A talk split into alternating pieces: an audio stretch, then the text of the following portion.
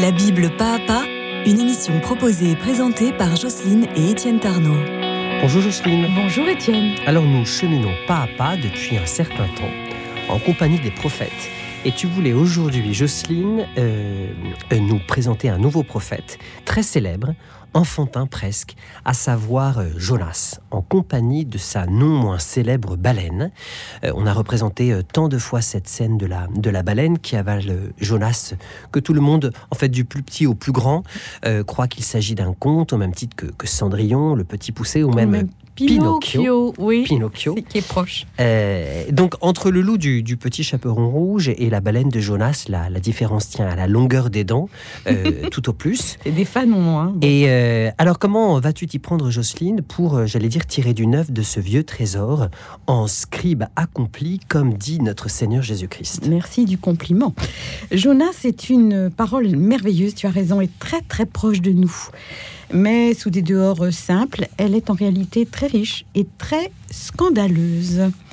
Parce qu'elle parle du pardon, de la gratuité du pardon, et que nous sommes tous des êtres de loi, au fond attachés à la justice, qui n'est pas celle de Jésus-Christ, celle du sermon sur la montagne, mais c'est celle du donnant-donnant, du la loi du talion, œil pour œil, dent pour dent, et c'est déjà pas si mal que ça, parce que c'est pas euh, un œil pour dix yeux. hein. Pour cela, euh, Jonas est très proche de nous.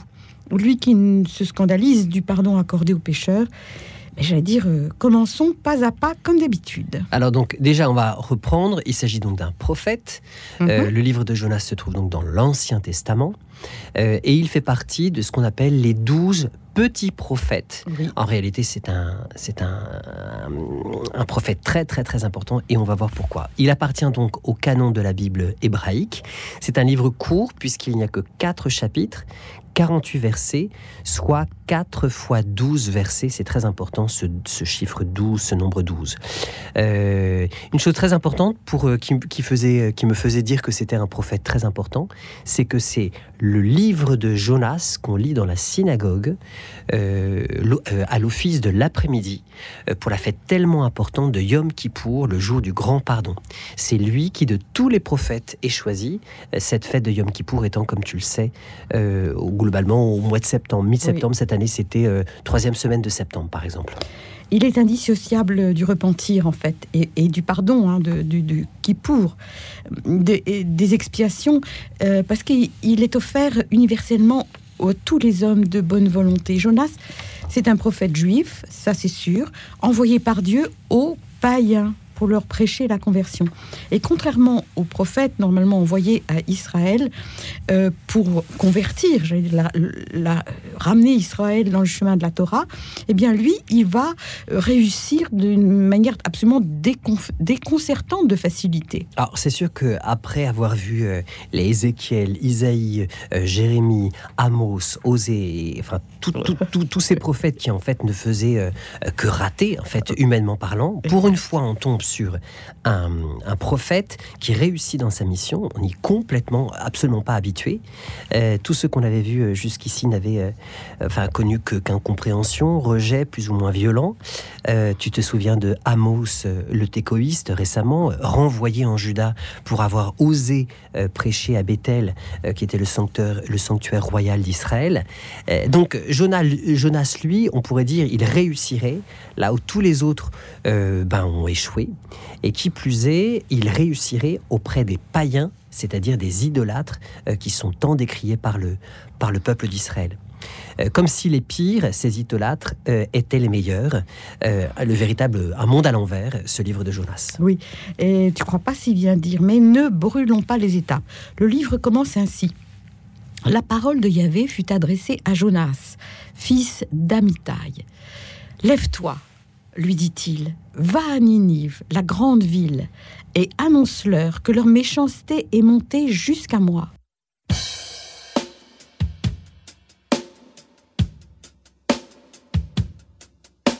Sur Jérusalem s'est levé le jour du grand pardon. Ils sont des centaines venus de tous les. Je suis Gabriel, il m'envoie pour parler en son nom. Jonas qu'il aime, qu'il a appelé de Sidon. Va à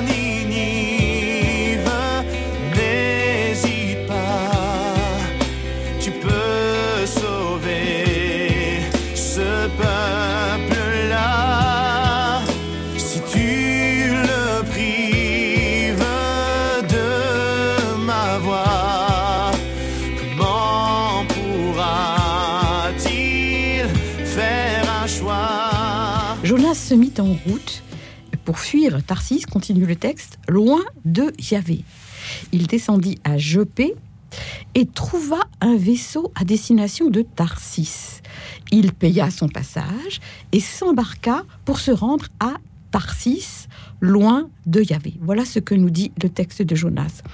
En auditeur très attentif que tu es, Étienne, tu as dû remarquer un certain nombre de choses. Alors une chose déjà, c'est que Tarsis, euh, l'origine de ce mot, enfin une des, des possibilités euh, étymologies de Tarsis, ça veut dire la destruction. Mhm. C'est quand même euh, une destination qui n'est pas une destination de rêve en pas- réalité. Pas le. Mais il ne le sait pas encore. Alors, donc, euh, premièrement, on, voit que euh, Dieu appelle Jonas pour lui confier une mission, celle d'aller avertir les, Ninivites que leur faute euh, a comblé sa mesure et qu'ils vont en subir en conséquence un sort comparable à Sodome et Gomorre, c'est-à-dire la destruction de la ville dans 40 jours. En tout cas, c'est ce qu'il sous-entend. Quant à Jonas, au lieu d'obéir, il va tourner les talons et il va s'enfuir aussi loin euh, du Seigneur que possible, dans une ville qu'on nomme trois fois Tarsis, et euh, qui n'est donc justement pas Ninive, qui est, j'allais dire, euh, à l'opposé presque géographique, puisque Tarsis est identifié à Séville, au bord du Guadalquivir, Gibraltar. Puisqu'on ne savait pas aller plus loin, on n'avait pas encore traversé euh, l'Atlantique pour aller, euh, pour aller dans les Amériques. Donc, euh, on a vraiment la figure d'un prophète insubordonné qui résiste. Euh, voilà le portrait peu flatteur qui ressort de ces trois premiers versets.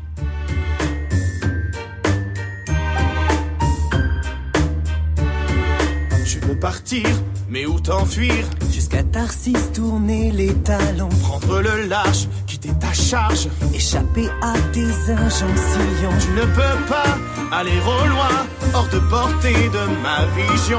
Je pars à Jaffa, j'embarque là-bas, que cesse ta persécution.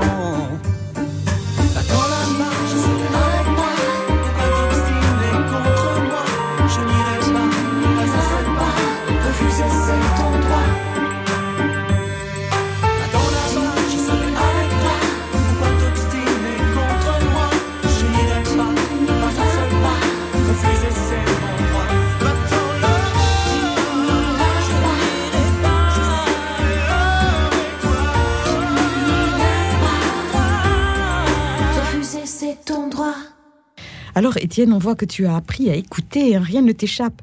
Je dirais encore que Dieu dit lève-toi et que Jonas répond en descendant, c'est-à-dire le contraire, il se lève pas, non, il descend, à Jopé, l'actuel port de Jaffa. Dieu l'envoie à Ninive, à l'est, sur le Tigre, la capitale de l'empire assyrien à l'époque, et euh, il fuit. Lui, plein ouest, il, s'embarque sur la mer vers Tarsis, cette cité euh, réputée la plus lointaine à l'Occident, une ville qui ne connaît pas Dieu et qui, au-delà des mers, n'en a jamais entendu parler.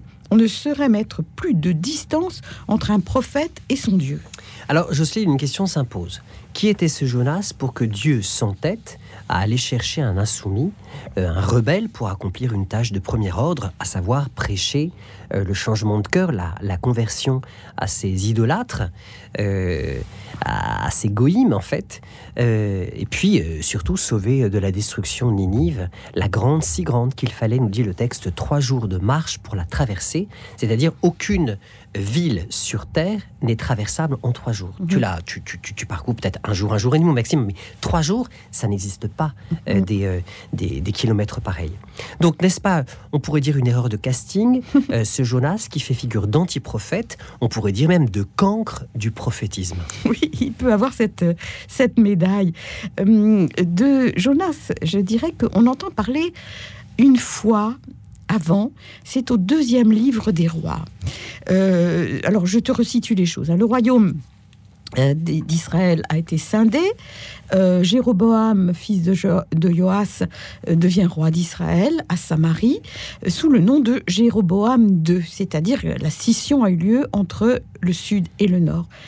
40 ans, 41 ans de règne pendant lesquels euh, il aurait pu, cet homme, refaire l'unité avec Amasias, euh, son frère, roi de Juda. Mais il, y aurait perdu sa couronne et les richesses euh, du nord, les, les onze tribus hein, schismatiques. Cependant, euh, il est décrit dans ce passage comme un unificateur du royaume, un défenseur contre les appétits de Damas. Et c'est ce prophète, Jonas, fils d'Amitai, de Gath Épher, qui lui annonce ce rôle messianique, ce rôle rédempteur pour tout Israël, y compris pour Juda, refaire l'unité. Donc il fut le, le rempart euh, de toute la nation. C'est pourquoi c'est à ce Jonas contemporain du prophète Élisée que la tradition hébraïque attribue la paternité du livre de Jonas, euh, la pseudonymie aidant évidemment. Euh, mais qui est ce Jonas qui est fils d'Amitai de Gath et Fer Alors Jonas se dit Yona en hébreu et ça se traduit par la colombe, celle euh, que l'on voit apparaître lors du déluge euh, avec Noé, celle qui annonce la victoire du sec sur le mouillé, la fin du cataclysme, symbole de mort universelle. Alors la colombe de, Noé, tu as raison de le dire, elle se dit Yona, dont le nom, l'orthographe, contient au début et à la fin trois lettres du tétragramme, du nom, euh, du nom de Dieu, plus une, le Noun, euh, qui signifie le poisson, symbole du Christ. Alors c'est comme si tu avais le Père et le Fils à l'intérieur de son nom. Euh, c'est le tout premier des prophètes parce qu'elle annonce cette colombe la paix en fait. À la fin du déluge le salut avec son brin d'olivier dans le bec symbole de l'esprit saint planant sur les eaux. Euh, Jonas la colombe tout ça euh, c'est ce le prophète le fils d'Amitai dont le nom euh, Amitai je vais dire son- le nom de son père son sorte de nom de famille c'est Remet notre Amen. Et cet Amen ne signifie pas. euh, nous, on pense que Amen, bon, ça, ça- c'est conclusif, quoi. Non, ça signifie la vérité. C'est vrai. Je crois que parce que c'est vrai. Ce nom signifie le véridique. Ah, euh, or, qui est véridique, euh, Étienne Sinon Dieu lui-même. Personne n'est véridique sinon Dieu. Et Jonas procède d'Amitai, donc de la vérité, comme l'Esprit Saint procède de Dieu. Et ce faire, alors, qu'est-ce qu'il vient faire là? Eh bien, euh, Israël identifie à Sarepta, au pays de Sidon. Sarepta, Donc au, au Liban, au Euh, nord d'Israël. Exactement, à la frontière hein, entre le Liban et Israël, la ville refuge d'Élie, fuyant la colère de d'Akab et Jézabel. Jonas est donc, pour euh, les Juifs, le fils ressuscité de la veuve de Sarepta. Un vrai coup de théâtre, Jocelyne. Ah oui. Euh, Jonas, euh, euh, qu'on pouvait imaginer sorti de nulle part, euh, sinon du ventre de la baleine, le, vo- voilà pour la tradition juive, euh, fils d'Amitai le véridique, et lié au prophète Élie parce que fils euh, de la veuve de Sarepta. Euh, tu nous avais raconté cet épisode hein, dans le cycle d'Élie. Euh, Élie, le prophète qui fuit devant les représailles d'Akab et Jézabel et qui s'installe euh, près d'un torrent, le Kérit, où les corbeaux lui apportent du pain le matin et de la viande le soir. Le problème, c'est qu'ensuite, il y a une sécheresse qui dure, le torrent euh, qui va se tarir, et Dieu euh, va renvoyer le prophète Élie auprès d'une veuve euh, dans un bled paumé qui s'appelle Sarepta, au pays de Sidon.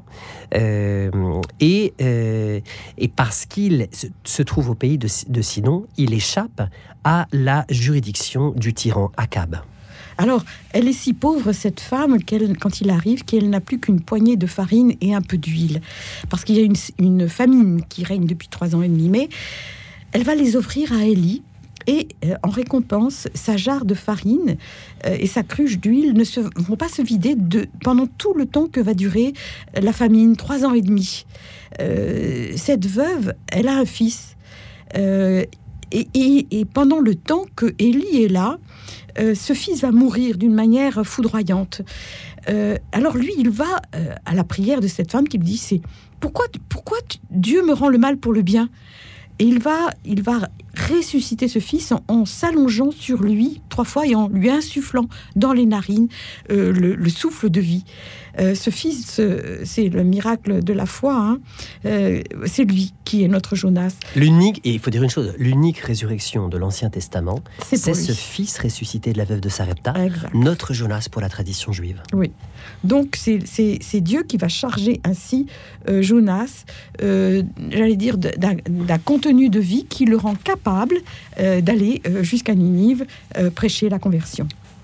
Jonas, fils d'Amitai, la colombe engendrée par le véridique, le prophète si célèbre, disciple d'Élie et du prophète Élisée selon la tradition juive, le fils mort et ressuscité de la veuve de Sarepta, voilà l'homme qui se dresse aujourd'hui devant nous et auquel Dieu va confier une mission étonnante et scandaleuse euh, à ses yeux, à savoir aller prêcher la conversion du cœur, le repentir, la teshuva, euh, dans cette ville immense qu'est Ninive, la grande ville capitale euh, du tyran euh, Sénachérib, euh, qui comptait plus de 120 000 habitants sur la ville est, sur la rive est du Tigre.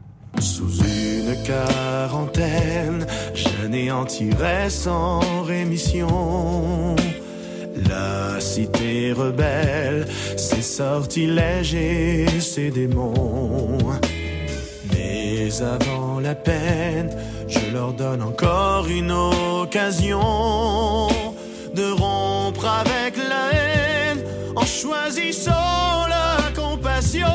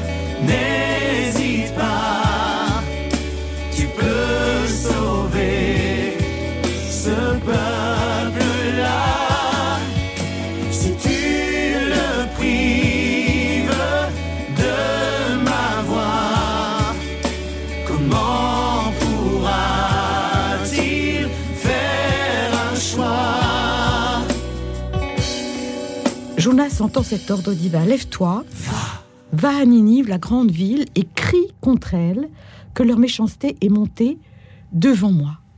Mais Jonas, qui connaît la puissance de Dieu, il l'a ressuscité, hein, il tourne au contraire les talons et pour toute réponse, il file à Jopé, à Jaffa. Euh, il descend sur le port, donne son salaire pour payer son passage vers Tarsis, et à ce moment-là, euh, le- il monte sur le bateau, mais pas seulement, il va descendre dans la, à fond de cale. Là, il va s'endormir profondément d'une torpeur, nous dit, euh, nous dit euh, le texte. Un sommeil de plomb. Oui, c'est ça, même ça. Exactement le même mot qui désigne le sommeil que Dieu a euh, fait peser sur Adam pour, euh, j'allais dire, pour l'anesthésier et, et- et ouvrir son côté et en tirer Ève de ce côté ouvert. Donc c'est un, un- un sommeil très très profond. Alors, euh, Dieu a dit lève-toi, c'est-à-dire euh, ressuscite. hein, se lever, c'est toujours une manière d'annoncer la résurrection. Donc Dieu a dit lève-toi, et Jonas, au contraire, plutôt que de se lever, eh ben, il fait le contraire. Il, il- il entame une sorte de kénose, de descente en lui-même, loin du Seigneur. Et en fait, il va descendre sept fois, si on regarde bien le texte. Premièrement, il se trouve à, à Jéru- Jérusalem, le jour de Yom Kippour. Il décide de descendre au port le plus proche, Jaffa. Ensuite, il pèle à traverser et il monte dans un bateau. Non, il descend il dans un descend bateau, dans, hein. dans un, dans un bateau. Dans le, dans le bateau, il reste pas sur le pont, mais il descend dans la cave. Et ensuite, dans la cave, il va s'endormir, c'est-à-dire descendre dans le sommeil. Euh, puis ensuite, être jeté dans la mer, descendre dans la mer, et, et même il va être avalé par le grand poisson, la poissonne, à l'intérieur et descendre dans le ventre euh, de ce poisson. Jusqu'à la racine des montagnes. Jusqu'à la racine des montagnes, nous avons donc sept descentes, sept marches de descente, comme les sept marches euh, du baptistère, des anciens baptistères qui euh, figuraient, euh, en fait, on, avait, avant d'être baptisé, tu descendais donc à l'intérieur de ce, de ce baptistère pour être baptisé, et il y avait sept marches qui représentaient les sept péchés capitaux. Voilà la descente, cette kénose, ce dépouillement de lui-même, cette fuite en avant de Jonas. Jonas rebelle complète, euh, complètement, euh, car il ne, il ne veut souffrir euh, cette idée que Dieu donne à Ninive l'opportunité du, du repentir, et qu'ainsi l'endurcissement d'Israël, par comparaison, comble la mesure du péché et appelle sur Israël le châtiment divin. Alors Jonas tombe ainsi lui-même sous le coup de la colère divine, qui dit, qui dit qu'il Bah, est, qu'il est passible. qu'il est passible de mort lui aussi, qui, celui qui n'avertit pas le méchant du danger qui le menace. Ça, c'est dans l'écriture, mais c'est aussi le, le Talmud qui le reprend. Plus rebelle que Jonas, je dirais, donc plus pécheur que Jonas, bah, c'est impossible. La colombe, image d'Israël, fidèle à son compagnon, symbole de fidélité de Jacob à son Dieu, ici, elle est mise à rude épreuve et elle est trouvée infidèle. Donc à y regarder de plus près, cette histoire euh, ben, est complètement étonnante. Dieu qui cherche un serviteur docile dans la personne de Jonas, fils d'Amitai, pour aller dénoncer la, la rébellion des, des païens de Ninive. Et tout ce qu'il trouve, c'est un vrai, un vrai révolté, euh, au carré, au cube même. Et il lui dit lève-toi, et au contraire, bah, lui, il va descendre, descendre jusqu'au fond des abîmes pour se soustraire à la, volonté euh, divine, que pourtant il a le privilège de connaître, au contraire des Ninivites, et quand même dans son enfance, bah, il a été ressuscité, il a connu le miracle de la cruche d'huile, de la jarre de farine. Enfin, les preuves que Dieu l'aime et qu'il existe dans sa vie sont quand même euh, probantes, Flagrantes, oui, flagrantes. Euh, donc, que va-t-il faire Dieu pour pouvoir rattraper ce, ce fuyard de prophète, euh, alors même que le fait qu'il le poursuive, au lieu de le foudroyer sur place pour sa rébellion, n'est-il pas le signe, on pourrait dire quand même, d'une infinie mansuétude, d'une patience aux antipodes de la conception qu'Israël a de Dieu? Tu as raison. Jonas sait que Dieu sépare le mouillé du sec depuis la Genèse, hein. Euh, et il croit que néanmoins que sur l'eau, il va pouvoir échapper à sa mission. Mais l'esprit qui planait sur les eaux au commencement à la Genèse continue d'y agir en maître. Et voilà ce que nous dit le texte. Yahvé lança sur la mer un vent violent. Et il y eut une grande tempête sur la mer, au point que le vaisseau menaçait de se briser. Le vent et la mer, euh, comme lors de la sortie d'Égypte, vont se faire les serviteurs zélés du Seigneur. Les matelots ont peur, bien sûr, ils prient chacun euh, leur Dieu, chacun son Dieu, et ils vont commencer par jeter euh, par-dessus bord la, ca- la cargaison pour alléger le, le- rafio hein, au maximum. Tout le monde se démène, tout le monde se repent, tout le monde prie, sauf Jonas. Sauf lui, le prophète, lui qui devrait prier. Alors le capitaine s'étonne et il va faire réveiller le dormeur, le secouer et Une le sorte- sortir de son sommeil. Une sorte de première résurrection, en réalité. Euh, ainsi s'achève sur ce, sur ce moment euh, euh, voilà, dramatique. On- évidemment, on le verra la semaine prochaine. hein. Ainsi s'achève notre, notre émission. Nous allons d'ailleurs terminer cette, cette, cette émission par la chanson Jetez-moi dans la mer, qui est ce moment de l'histoire de, de Jonas. Que toutes ces chansons d'ailleurs qui ont été diffusées, vous pouvez les retrouver sur euh, ma chaîne YouTube Étienne Tarnot euh, et puis sur toutes les plateformes de streaming et téléchargement, vous tapez juste Jonas le musical et vous pourrez écouter la totalité des chansons de cet album. Euh, par ailleurs, nous animons des contes, des concerts bibliques et des conférences dans toute la francophonie.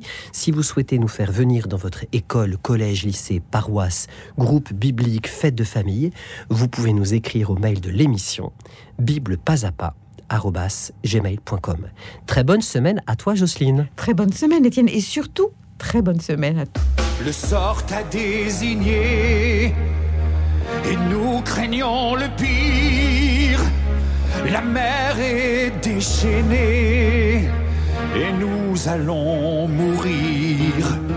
Quel Dieu as-tu fâché qu'il veuille t'anéantir?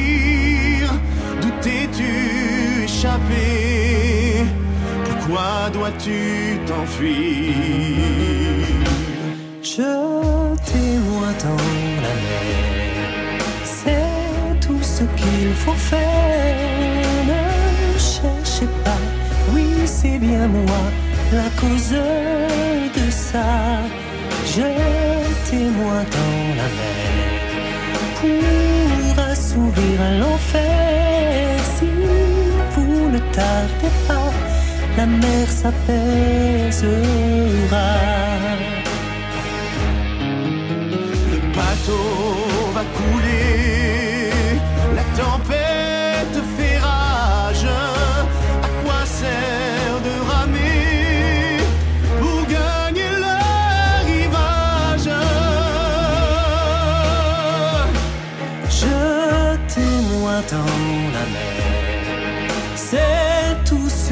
faut faire. Ne cherchez pas.